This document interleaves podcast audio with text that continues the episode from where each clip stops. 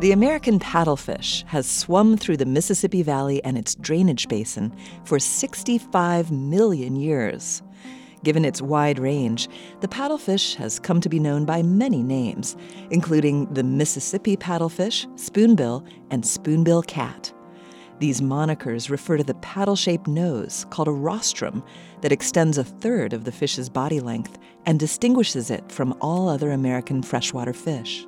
Until the early 1900s, American paddlefish swam throughout all of the river basin, but with the construction of modern dams and overfishing, its habitats and populations have declined.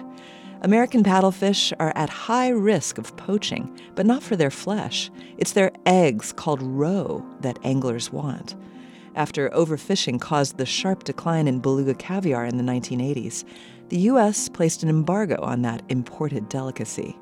Consequently, paddlefish roe became a hot commodity in American and international fish markets. The danger of collecting fish for roe is that they must be taken at the time when their eggs are nearly ripe.